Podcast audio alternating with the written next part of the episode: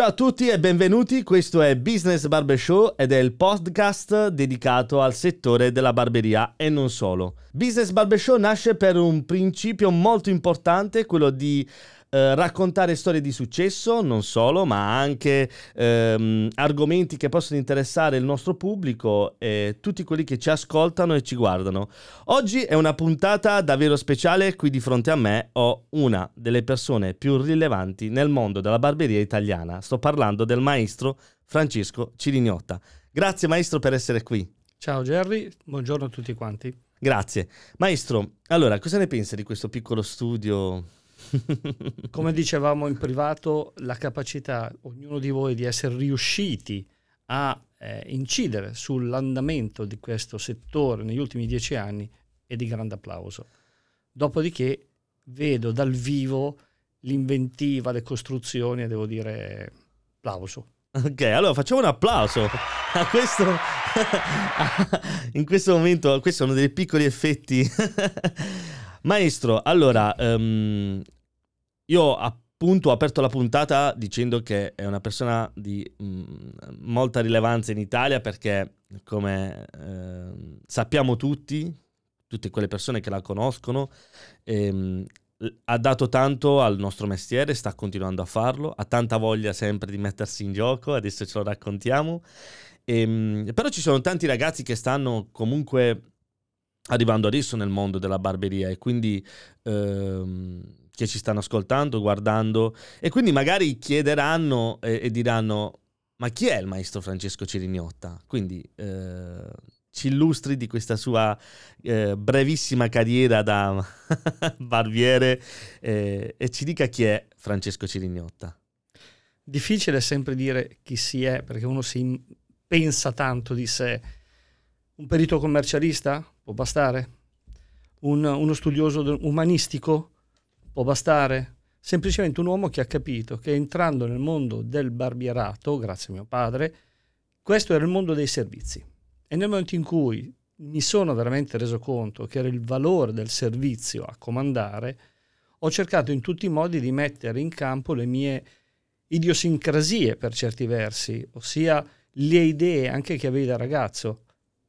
Come fare le cose era una delle mie idee fondamentali. Qualunque cosa lei avesse fatto, doveva pensare di essere in quei termini.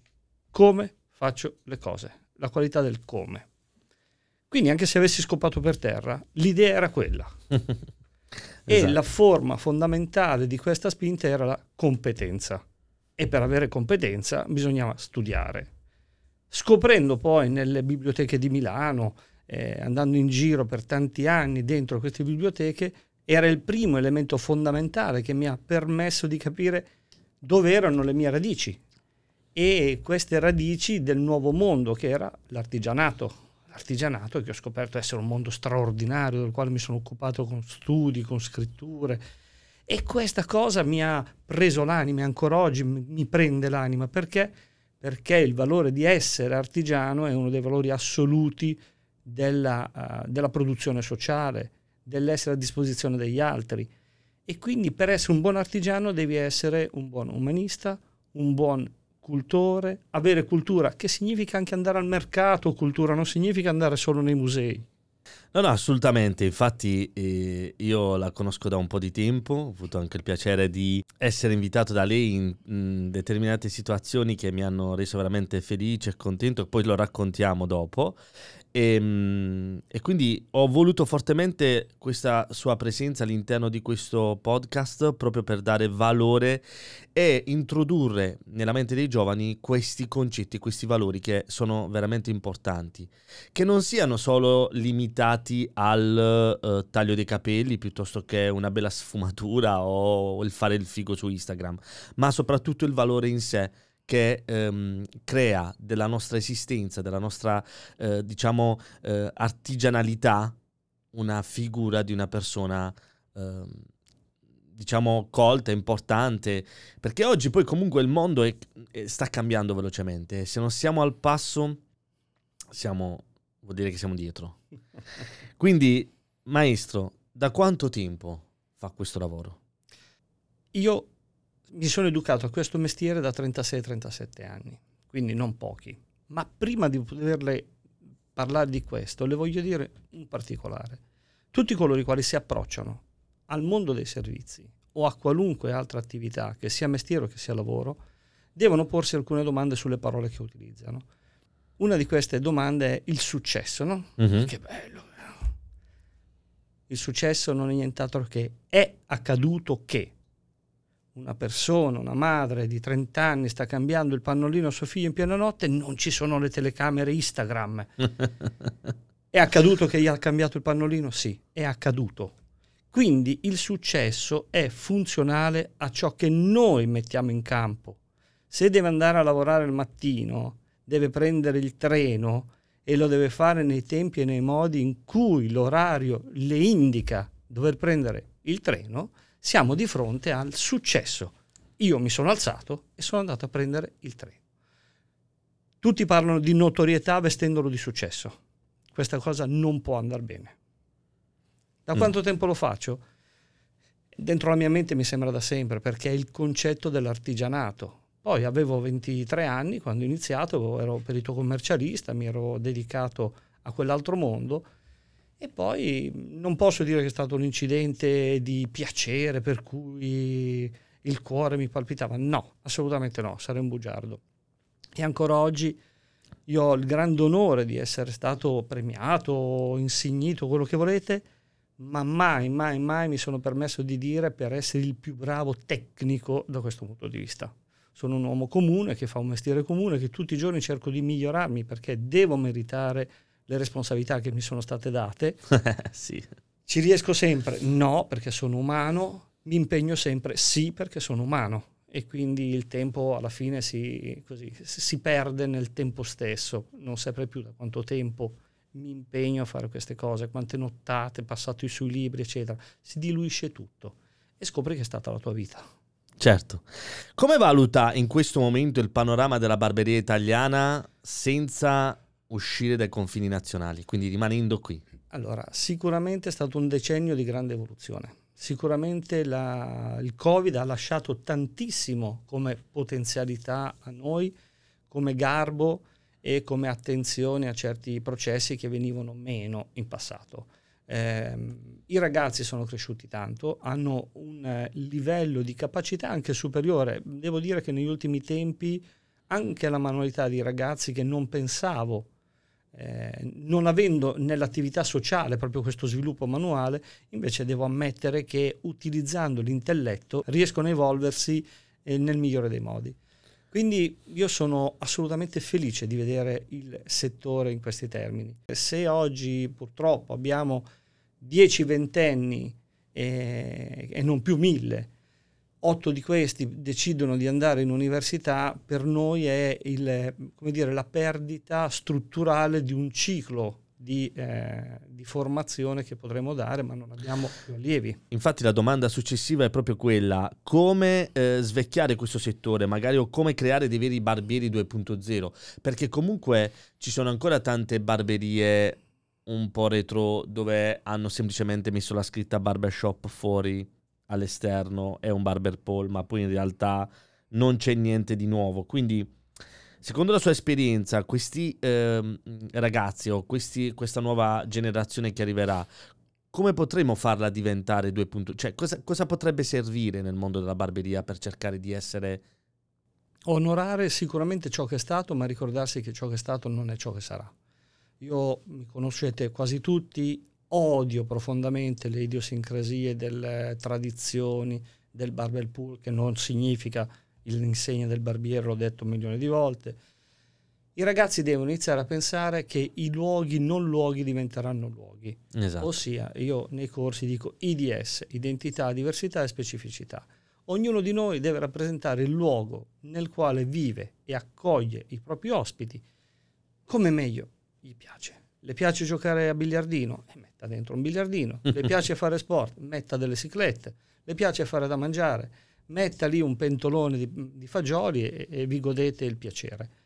Questa frustrazione del dover sempre rappresentare la storia per come è stata vista è banale perché non appartiene ai ragazzi di oggi, appartiene soltanto a qualche memoria di qualche ospite Da questo punto di vista spesso gli ospiti condizionano, però c'è una frase che continua a dire nessuno è in grado di vendere ciò che non sarebbe disposto ad acquistare. Eh certo, giusto. E quindi bisogna che ognuno di noi se ne assuma la responsabilità.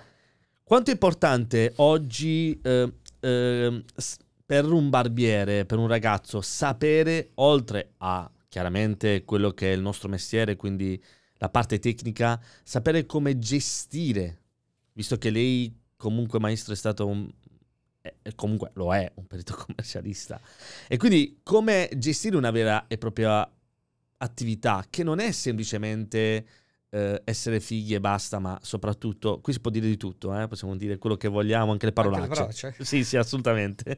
Quindi il discorso è, oggi eh, io vedo molti ragazzi che aprono negozi, tanti, però in realtà ehm, fare impresa è un'altra roba. Siccome il podcast Business Barbershow è, è, stato anche creato appunto per dei contenuti di questo tipo di valore, quindi dal marketing alla comunicazione, alla gestione delle persone, a, al personale, ehm, tante situazioni che eh, oggi un barbiere, torno alla domanda precedente, 2.0, dovrebbe secondo me sapere. Quindi quanto è importante? Allora, la parola impresa è la parola che eh, ci darà direzione l'impresa, quell'impresa per cui nell'Ottocento, nel Settecento si andava in Africa o si andava negli ghiacciai per, per scoprire. Quindi l'impresa è qualcosa che è al di sopra dell'umano stesso. E, um, l'errore è stato negli anni precedenti dove insomma aprire un'attività di questo valore era semplicemente aprire un'attività, tagliavi i capelli, mettevi i soldi nel cassetto, tiravi fuori i soldi dal cassetto, era finita la giornata. L'errore arriva da lì arriva da quella apparente semplicità con la quale ma ti basta una forbice un pettine e puoi fare quello che vuoi. Sì, nel, nell'aspetto tecnico, no per tutte le condizioni che ci sono.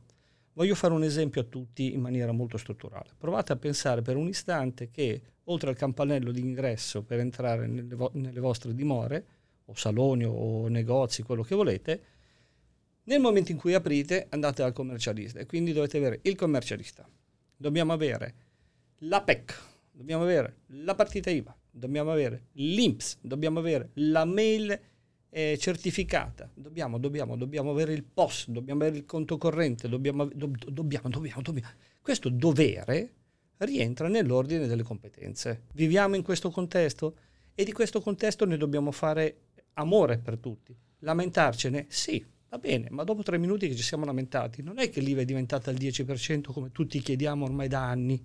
Certo. L'INPS non cambia, c'è quella fissa e quella variabile. Mm-hmm. E tutto quello che abbiamo intorno per poter far funzionare, compreso la, posta che deve essere certificata per certi valori, ha un costo. Tutto ha un costo. Allora, l'idea di fondo è apro un'azienda sapendo che l'incasso non è mio, ma è in condivisione con. Fa girare i coglioni? Cambiate strada.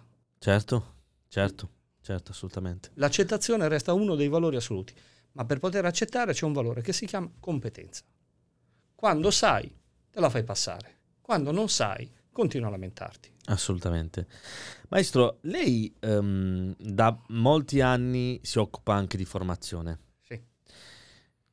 Della formazione voglio arrivarci dopo, ma in realtà quando lei recluta un ragazzo che arriva nella sua barberia e quindi immagino che lo formerà come lei mm, piace che lui si, si esibisca sul suo palcoscenico, ma cosa lascia poi dopo a questi ragazzi? Cioè nel senso, io immagino che poi come, come tutti i barbieri i ragazzi sono una parte transitoria dei nostri negozi perché in realtà poi alla fine eh, non tutti diciamo rimangono o aprono l'obiettivo è quello di aprirsi il proprio negozio. Quindi lei dà tanto valore perché io la conosco molto bene e sono stato anche nel suo negozio sono venuto lì a visitare la sua dimora come lei dice. Ma ehm, cosa dà a questi ragazzi quando se, se, li prende proprio come dei figli, perché io so lei che le fa questo in realtà. Fondamentalmente io ho un grande problema. il, la mia dimora è sempre stato il mio laboratorio, quindi non ho ingaggiato tecnicamente nessuno, se non provandoci all'inizio. Io do modo ai ragazzi di poter venire nella, nella mia dimora e cerco di... La prima cosa che faccio è che loro non devono stare con me, loro devono diventare autonomi e indipendenti. Tutto quello che io farò nella mia vita è sempre funzionale all'autonomia e all'indipendenza, perché questo permette loro di fare scelte. Certo. Non devo condizionare nessuno. Per fare questo sono molto provocatorio, sono molto di rottura, ma man mano cerco di fargli capire e fargli vedere quante cose non sanno, ma senza offendere o aggredire in questi termini, ma semplicemente parlando, parlando, parlando, parlando. Poi gli metto dei libri davanti, gli, gli faccio, faccio in modo che loro possano scoprire e questa scoperta gli deve dare sapore. Poi nel mio piccolo c'è la mia attività, quella che faccio pratica, quella che spazzo per terra, pulisco il cesso e seguo il cliente. Scusate il nesso fra cesso e cliente, ma alla fine è anche questo, perché se aveste un cliente che arriva in anticipo o in ritardo e dovesse andare in bagno, prima di fare l'altro servizio dovete andare a pulire il bagno. Quindi non era una vergogna in questi tempi. No, assolutamente. Ma anche questo diventa per loro una visione. L'altra cosa che faccio spesso è che eh, durante queste sessioni ohimè, non mancano mai gli F24, li faccio pagare a loro, dal mio conto corrente, giuro. Ah, bene. Perché l'introduzione, loro... l'introduzione a... Sì, perché loro devono capire che il mondo non è quello della poltrona del barbiere. Oggi essere uomini di mestiere, fare impresa, essere un artigiano, essere un barbiere, essere al servizio significa avere anche incombenze. Non solo notorietà, non solo applausi e non solo soldi.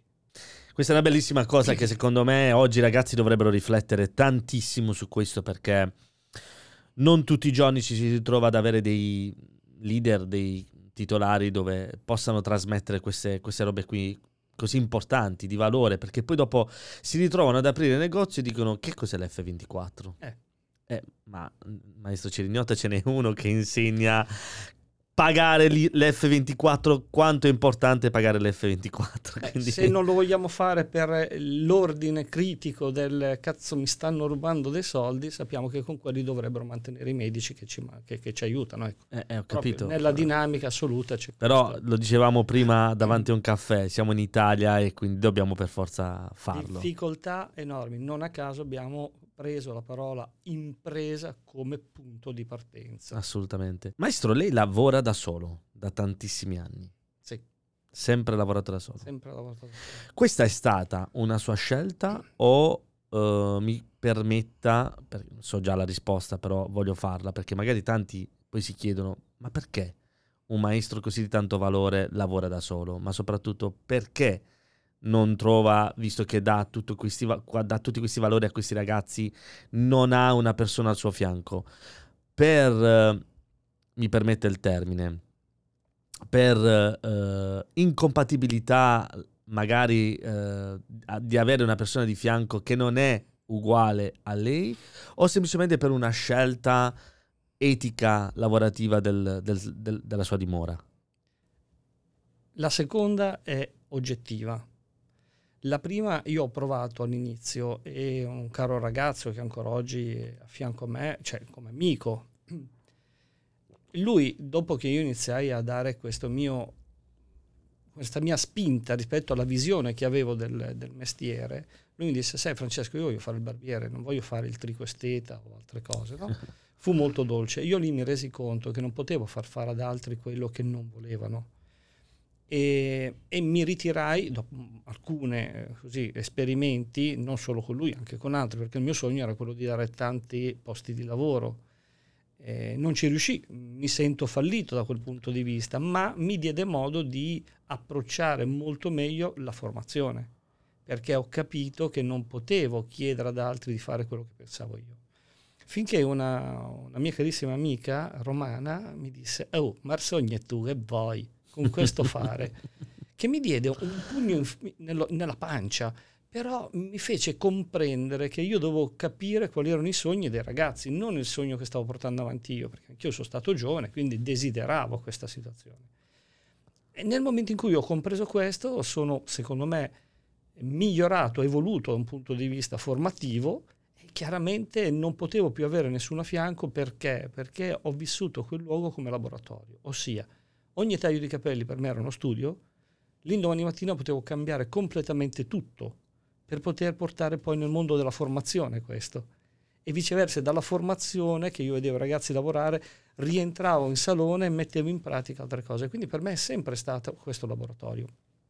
Oggi, a quasi 60 anni, dico, sai, forse è tempo di cambiare strada. Sono, mi sono nutrito da questo punto di vista e così come ho fatto in passato nel dare, adesso vorrei anche donare ai ragazzi. E quindi eh, ci racconti anche un po' di questa formazione che lei pratica da anni e soprattutto chi è Francesco Cirignotta ehm, in, in veste di formatore perché io so bene che lei è il formatore nella sua dimora, ma anche esterno. Sì.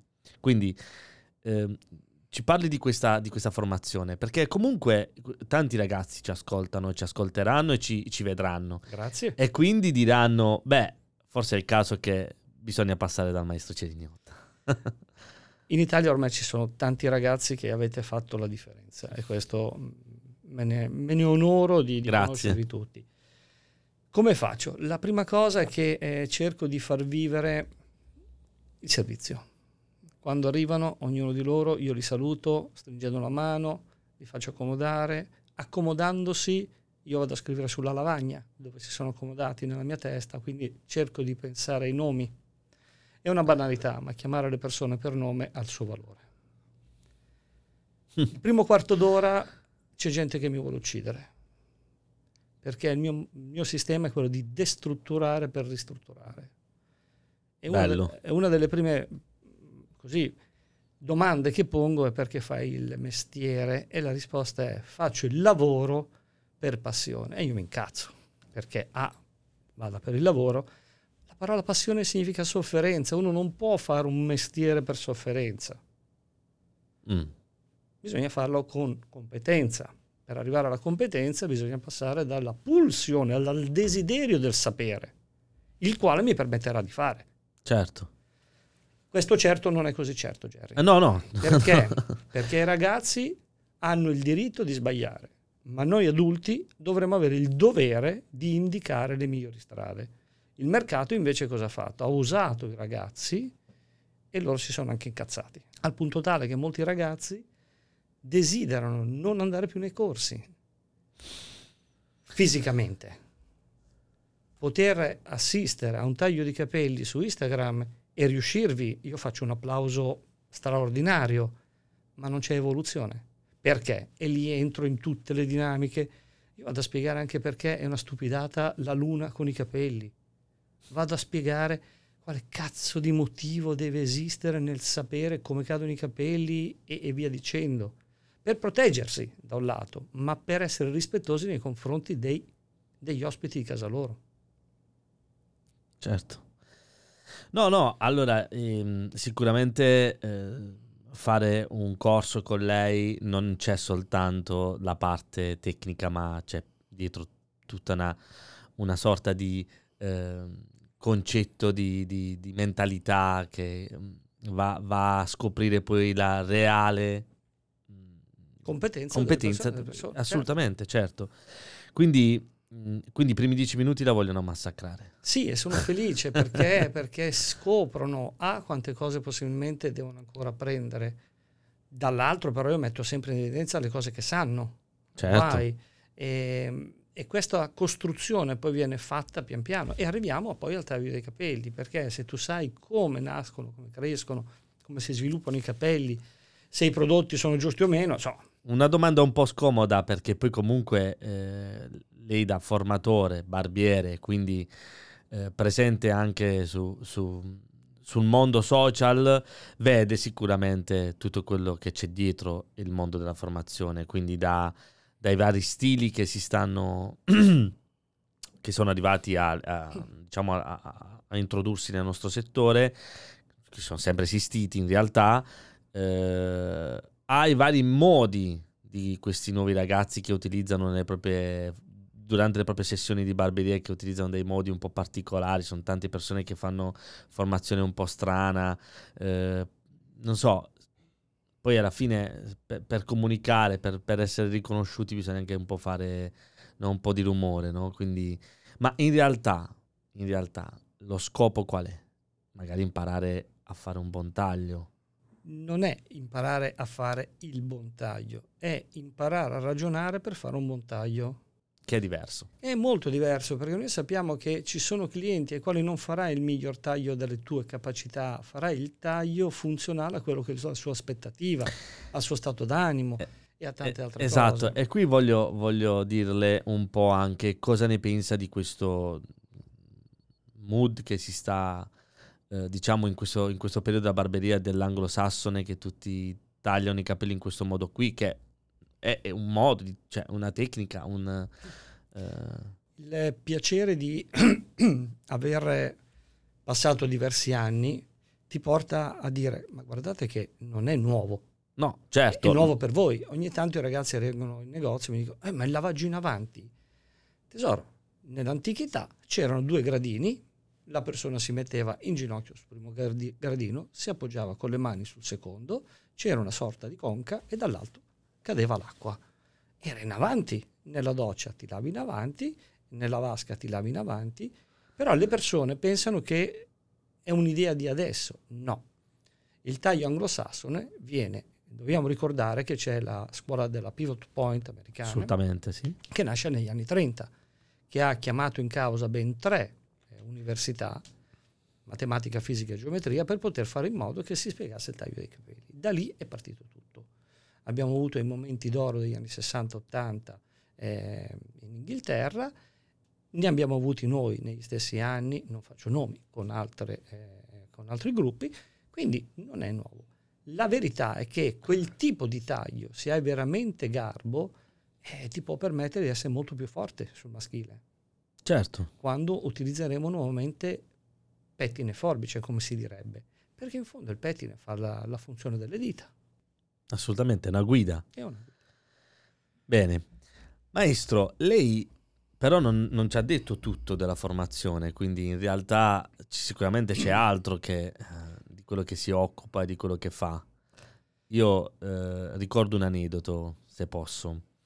E, ehm, mh, ricordo che ai tempi, quando avevamo formato la squadra di mh, formatori che faceva dei corsi, di percorsi, eccetera, eccetera,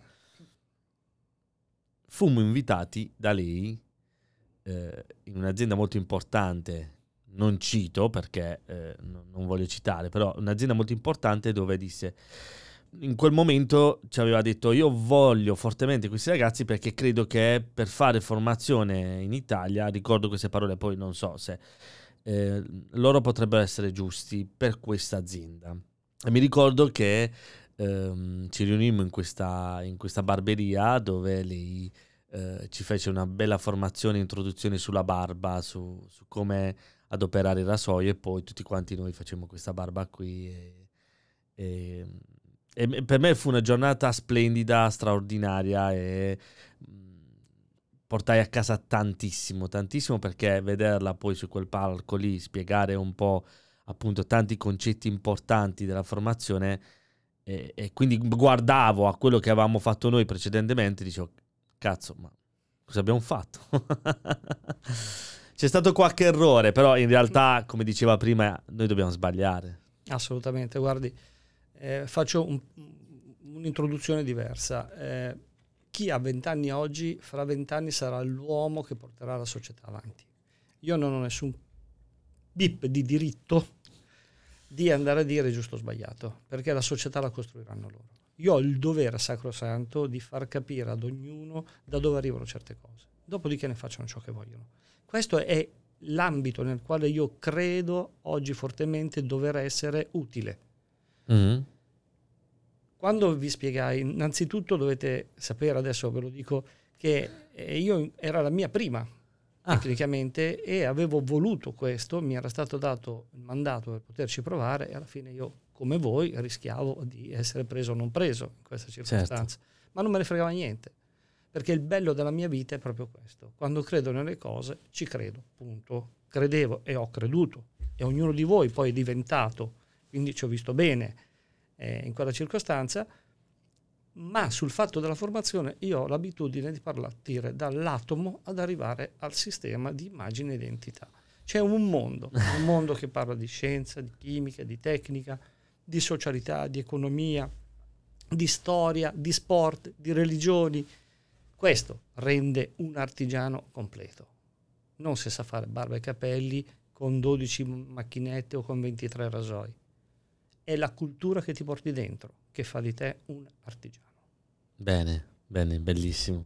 Infatti io in quel giorno lì sono rimasto entusiasta e poi soprattutto affascinato da, dai suoi modi. Quei stessi modi, maestro, che adesso cambiando discorso, ehm, eh, ricordo il primo giorno che la venne a trovare in barberia.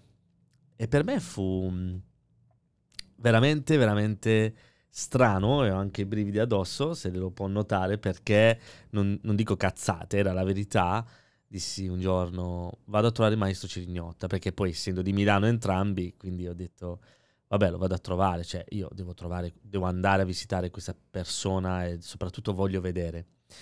E ricordo che ehm, ebbi a un'accoglienza straordinaria cioè ricordo ancora come se fosse ieri perché sono passati un po' di anni ehm, una donna che mi accolse con un panno bagnato Caldo. caldo. Non ricordo il periodo se era inverno o estate, Sempre però, caldo. però il panno era caldo e io vidi- mi vidi arrivare questo panno per le mani e dissi, ma cosa devo fare? Si lavi le mani. Tra virgolette. Era così il senso, dissi. Si- no? Sì, sì, è proprio l'accoglienza. L'accoglienza. Si, si pulisca, utilizzi quel panno per pulirsi le mani. E io lì pensai, dissi, ma perché? Mm, Non so, eh, però poi di- riflettendo ci dissi, ma però in realtà questa persona arriva da fuori. Bravo. E quindi che cazzo ne so cosa ha fatto? E soprattutto chi è? Allora, perché questo? Perché? Perché adesso mi collego. Lei mi disse, Jerry, vada in fondo, si accomodi e apra tutti i cassetti, faccia come se fosse casa sua, prenda quello che vuole, faccia quello che vuole. Allora lì poi mi, quando mi accomodai dissi, ah, forse per questo, perché è casa sua. E dissi, ho capito il perché. E soprattutto mi ha dato la possibilità di visitare ogni angolo. E ricordo anche un altro particolare, che è il bagno. C'è una doccia nel suo bagno, maestro. C'è una doccia. E non è banale vedere una doccia nei negozi da barbieri, cioè, nel senso, la doccia. Anticamente c'era. Ecco. Quindi questa, questa accoglienza, questo modo di fare e, e soprattutto eh, quando sono entrato, che sono andato nel retro, c'erano libri, riviste, c'era di tutto di più. Cioè io sono rimasto affascinato e veramente invito, adesso magari arriveranno 10.000, non so. Ben- benvenuti. invito tutti quelli che oggi si sentono barbieri e fanno i barbieri o magari pensano di diventare barbieri di visitare la dimora del Francesco Cirignotta maestro. Perché ispira tanto insegnamento ma soprattutto valore. E questo stesso valore che molte volte ci dimentichiamo che va adottato quotidianamente. Grazie Jerry. Eh, posso srotolare un pochino quello Sì, che hai detto. Intanto grazie di quello che... deve La prima, ehm, la prima nota è quella che lei, che tu, scusa, mi hai invitato a, a- a ricordare. Non sei stato l'unico uomo che ha voluto andare a bussare alla porta. Un nostro grande amico, Iro, eh, mi raccontava di... che salutiamo Ciao Iro, e io voglio conoscere il fratello Cirignotta. Venne là proprio con quelle, tutti lo conosciamo, con quella tenacia, pum pum, suonato alla porta, è entrato, io la voglio conoscere. Perfetto. Quello fu la grande dimostrazione di quanto poi Iro dimostrò e fa in modo che i ragazzi devono andarsi a prendere le cose che vogliono. certo Secondo insegnamento, accoglienza significa accogliere, significa far spazio. Quando una persona entra da noi, noi facciamo in modo che questa persona si ripulisca perché arriva da fuori. Nel mio ambito lei non entra dentro, esce da fuori, perché la porta quando si chiude fa flup, se si ricorda, non ha più rumori. Eh sì Quando uno viene in casa nostra, una persona, eccetera, lo invitiamo ad andare in bagno se ha bisogno di lavarsi le mani o di fare la pipì. Uno non dice vai a fare la pipì, dici se vuole si lavi pure le mani, eccetera. E questo è il garbo. Il calore è perché porta via impurità, ma ti dà un senso di accoglienza, di, di, di, così, di abbraccio. Lasciare libere le persone è quello che le ho detto. Per me l'autonomia e l'indipendenza devono diventare assolutamente il caposaldo, perché in cambio ognuno di noi dobbiamo metterci la responsabilità. E bellissimo. Una cosa anche che notai, che chiaramente la voglio proprio chiedere perché non gliel'ho mai chiesto e non sapevo neanche di fare questa, di aprire questo podcast e farle questa domanda, ma adesso gliela faccio. Quando arrivai davanti al suo negozio, vidi questa bellissima vetrina e soprattutto questa scritta Francesco Cirignotta, ma alzai la testa e vidi scritto Barber Snob. E allora lì mi dissi, è scemo questo. No, non dissi è scemo perché io ho imparato che persone intelligenti e soprattutto consapevoli di quello che fanno, se fanno qualcosa è perché c'è un motivo. Quindi questo stesso motivo, per questo stesso motivo le chiedo perché Barber Snob? Sicuramente è stata una grande provocazione inizialmente sul barbershop. La verità è che essendo così innamorato del concetto del, dell'artigianato, bisogna comprendere che snob significa sine nobilitate, senza nobiltà. Venne inserito come acronimo, come acronimo nelle università inglesi che dovevano dimostrare che i ragazzi che arrivavano all'università non erano tutti di provenienza nobile e quindi ne facevano una netta differenza. Poi il tempo ha fatto in modo che qualcuno volesse diventare aristocratico, nobile, e ma lo faceva in maniera poco garbata. E lì un po' lo sfotto dello snob. La verità è che snob, dovendo fare un altro salto dentro il mondo indiano, noi dobbiamo, dobbiamo sapere che eh, siamo l'ultima casta, quelli che fanno le barbe a tutti. ma storicamente siamo quelli che fanno anche le barbe ai re c'è un concetto di grande ambizione nella nostra vita, quella di migliorarci. Così come i ragazzi che dall'agricoltura andavano in università, noi come artigiani vogliamo fare la stessa cosa. E quindi lo sfottò del dire sono senza nobiltà, io sono un uomo senza nobiltà, ma con l'ambizione di far bene. È un bel concetto che ehm, mi sa tanto, tanto, tanto di eh, una cosa vera, chiaramente, sì. che ha appena citato, ma soprattutto di comunicazione, perché poi comunque eh, chiunque guarda quella scritta lì dice, si domanda il perché, no? È il perché, perché Barber Snob? Quindi o entrano dentro o si documentano da qualche parte. Era lo scopo. E quindi lo scopo era sicuramente da parte sua, quelle che sono sicuramente le varie interviste che ha rilasciato, credo che non sia la prima volta che le viene chiesto perché Barber Snob, probabilmente. E appunto eh, questa roba qui è stata creata solo e semplicemente per eh, fare un po' di, di eh, togliere un po' di questa scritta, questa scritta barbershop e quindi a, a inserire questo, questa scritta che con questo concetto o proprio anche su una parte comunicativa di, di marketing. Di... Il marketing lo diventa, così come io nel momento in cui eh, do la ricevuta fiscale, lo faccio sempre, eh? state tranquilli, prendo un porta ricevute fiscali e metto del profumo non sapevo che sarebbe diventata un'azione di marketing. Vendo più profumi che shampoo. Bellissimo. Adesso tutti quanti le ruberanno questa. Belli, ma tutto, eh, noi dobbiamo donarci. Esatto. Guardate quanto è importante il business barbershop perché questi racconti e queste, eh, queste cose cioè, insegnano. Ed è, ed è bello, no? Quindi Barber Snob era una provocazione culturale, letteraria, che poi è diventato anche il mio come ti posso dire, il riconoscimento di, di queste cose, FC lo è in assoluto, grazie a Dio, però questo gioco. La verità è che non ho voluto eh, essere presuntuoso e l'ho ottenuto soltanto in casa mia, cioè non mi sono messo a fare brand o altre cose, perché l'idea era proprio quella di iniziare, quella di stimolare le persone ogni volta che io rompo le scatole dico dovete capire che cazzo state dicendo. Certo. Avete in mano un cellulare, lo apri e vai a cercare il, il significato di quella parola.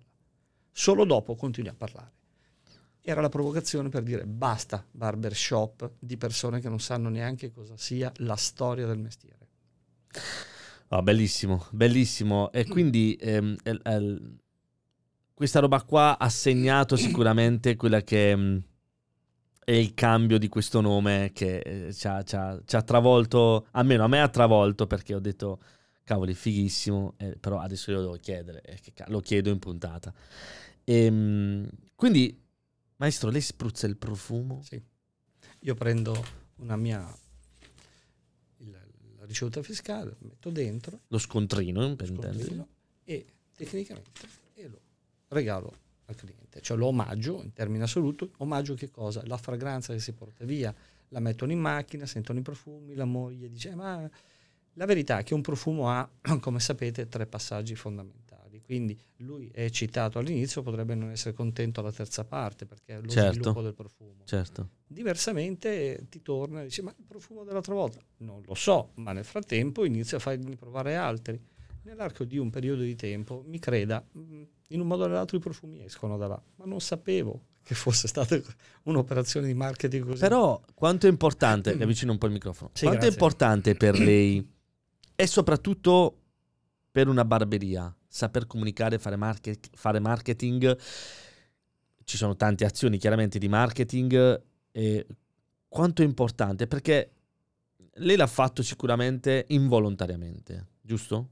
Sì, però il tema era chiaro. Io voglio che la gente vada via da questo luogo. No, no, dico. buona sì, idea. sì, dico, non, ha, non, è, non, è, stato utilizzato per una, cioè una roba studiata. Il marketing no, no, no. si progetta. la domanda era eh, studiata. Io quando finisco, dopo che ho cercato di fare il meglio, per lasciare un buon ricordo, cosa posso fare? Certo. La domanda era questa. Certo. E poi mi sono inventato questa, questo processo. Quindi, ok, perfetto. Ed è stata un'esplosione, cioè quindi... Sì, in generale Vende sì, più, più, profumi sì. che shampoo, diciamo. Ma vendo poco di uno e poco dell'altro. Però, quanto è importante per lei il marketing all'interno delle barberie? Cioè, saper fare una giusta comunicazione, sana e soprattutto efficace. Ok, vi voglio spiazzare. Ah, bene. Quando uno esegue una bella forgiatura di barba o rasatura di barba, no? Fai tutto bene, mettiamo il calore, mettiamo le essenze, mettiamo i panni che si alternano fra caldo e freddo, eccetera, eccetera, eccetera, eccetera.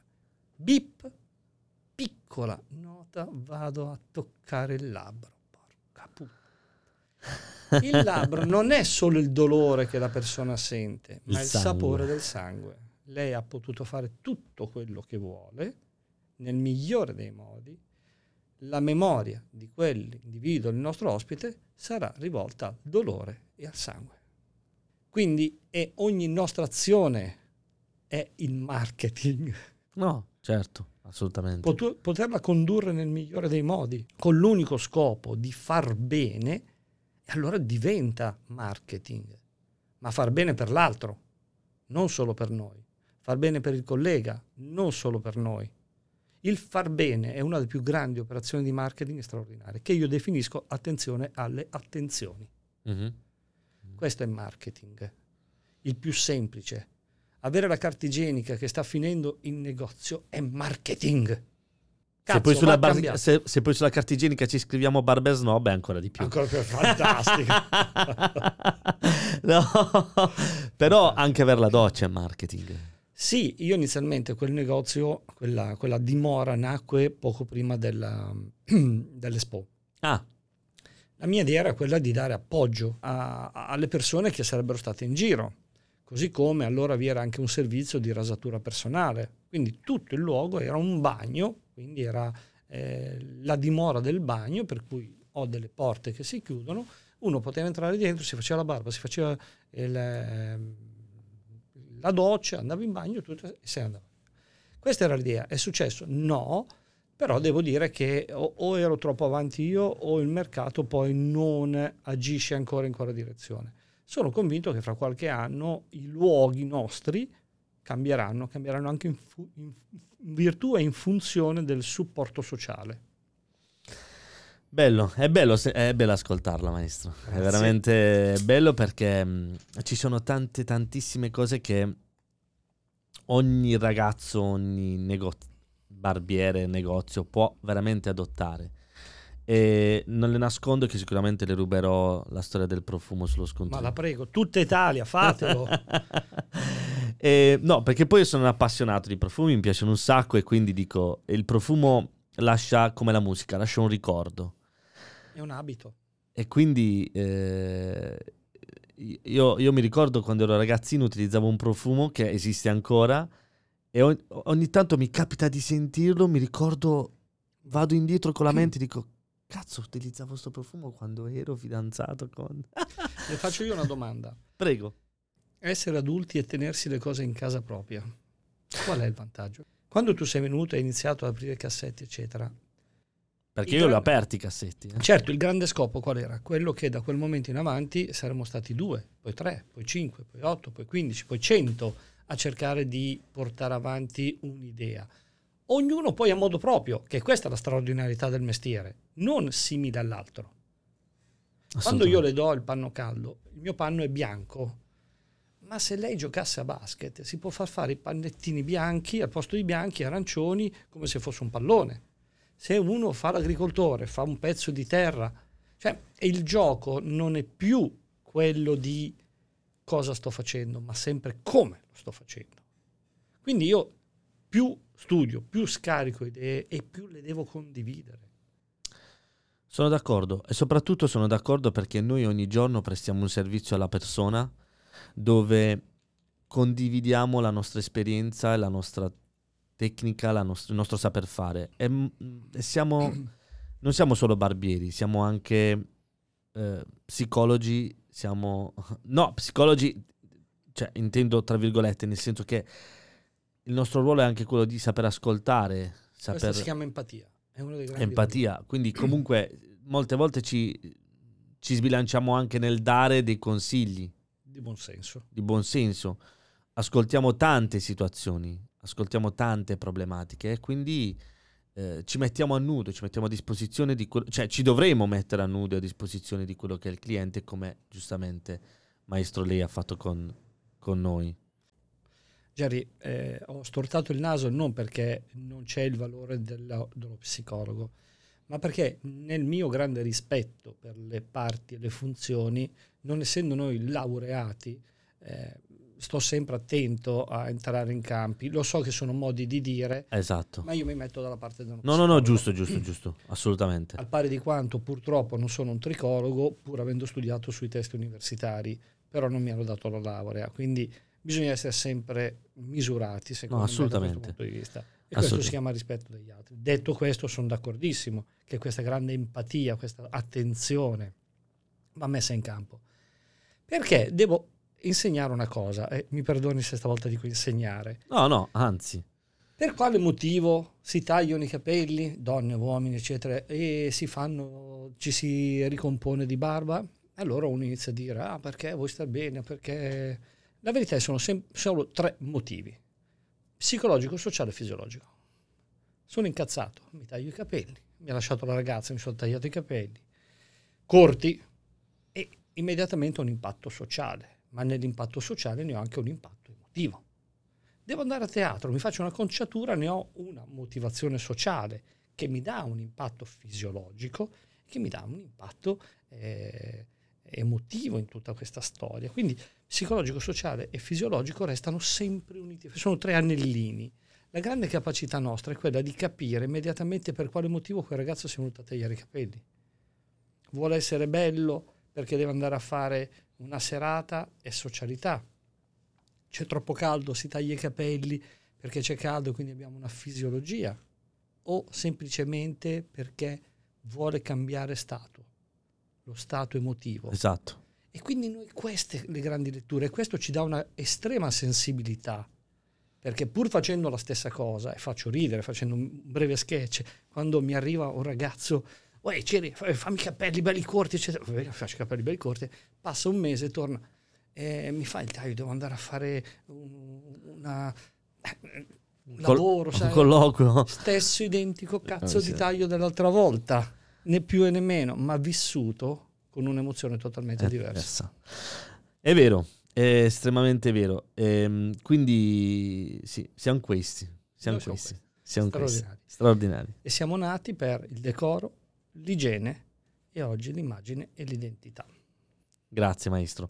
Siamo quasi giunti alla fine di questa straordinaria puntata dove sono veramente, so- veramente tantissimo soddisfatto. Per- spero che anche i ragazzi, chi ci ascolta e ci guarda lo siano. Però non la lascio andare via così perché da una persona come lei, un maestro, una persona di estremo valore che per me è davvero importante, voglio assolutamente, voglio, che ci dà un qualcosa, ci lascia un qualcosa da dire a questi ragazzi, un consiglio, un, uno solo, un consiglio che possa svegliare un qualcosa all'interno delle, delle loro anime, loro, della loro mente, del, del, del, del loro mestiere, che magari ripeto, ci stanno ascoltando, non hanno ancora iniziato, ma sono appassionati, oppure stanno lavorando nei box, nelle cantine. Sì, Mi immagino questa, questa, roba qui che magari stanno anche ascoltando questo podcast mentre fanno un taglio di capelli, quindi un consiglio che può cambiare il mindset di chi ci sta guardando, ascoltando, qualsiasi sia l'età e l'esperienza del nostro settore. Allora, come anche in questo caso sono provocatorio, io non do consigli. Eh, lo sapevo, per questo, per questo gliel'ho chiesto. l'unica cosa che mi posso permettere di fare è suggerire degli atteggiamenti. E in uno solo non basta, ma eh, cerco di tradurlo in se, fa, se fa le cose come le hai sempre fatte, arrivi solo dove sei già arrivato. Per me è stata mostruosamente importante questa. Se fa le cose come le hai sempre fatte, arrivi solo dove sei già arrivato. L'altra frase che mi, mi colpì più o meno, poi io le ho tradotte in questi termini, se sei competente, dimostralo. La parola competenza non è essere bravo o non bravo. Se sei competente, dimostralo. Quando divenni ragioniere, perito commercialista, avevo un diploma, ma non sapevo un cazzo. e riempire tutto quello, perché è il valore assoluto. Guardate con attenzione di quanti elementi si compone il nostro mestiere e cercate di farli vostri. Solo così sarete degli uomini artigiani, professionisti nel mondo dei servizi. Questo è quello che posso dire. Grazie maestro. Grazie a voi. Grazie davvero, io mm, sono stato onoratissimo di averla avuta qui con me eh, come ospite. Spero che magari potremo sicuramente fare altre puntate. Grazie. Qualora la, la sua maestranza noi avremo sicuramente sempre bisogno, quindi ehm, sicuramente la reinviterò ancora perché L'ultima domanda che le faccio è, ha progetti per il futuro? Sì, eh, cambiano purtroppo di, così, rapidamente. Uh, mi ritrovo in questo momento a, a, raccogliere un'eredità che è quella del negozio di mio padre alle colonne di San Lorenzo e devo dire che l'ho fatto per grande amore nei suoi confronti, però adesso devo fare la sfida con l'imprenditoria Quindi... Quindi... si rimette in gioco in, in un modo mi diverso. Mi rimetto in gioco in modo diverso, ma anche in questo caso ho scoperto in quest'ultimo periodo che ragiono. Vorrei realizzare un'azienda, come le dicevo in privato, matura, matura in termini di capacità di sostegno di coloro i quali ci aiutano, ma con una domanda e con un'affermazione chiara nei confronti dei ragazzi. Noi ci impegniamo a farli star bene, loro si devono impegnare a prendersi in carico la responsabilità del loro ruolo. Se non ci sarà questo incontro, continueremo a fare box inutilmente e nessuno ne esce vincitore. E non per me, Francesco Cirignotta, ma per voi che fra vent'anni sarete l'asse portante dell'economia d'Italia. Seguiremo la, le sue direttive, non il consiglio, le sue direttive. Grazie. allora, ragazzi, siamo giunti a, a, alla fase finale di questa splendida puntata. Spero che eh, possa essere. No, spero. È utile quello che il maestro ha appena, ci ha appena detto, raccontato, quindi mettete in pratica tutti, eh, tutto quello che è stato raccontato in questa puntata.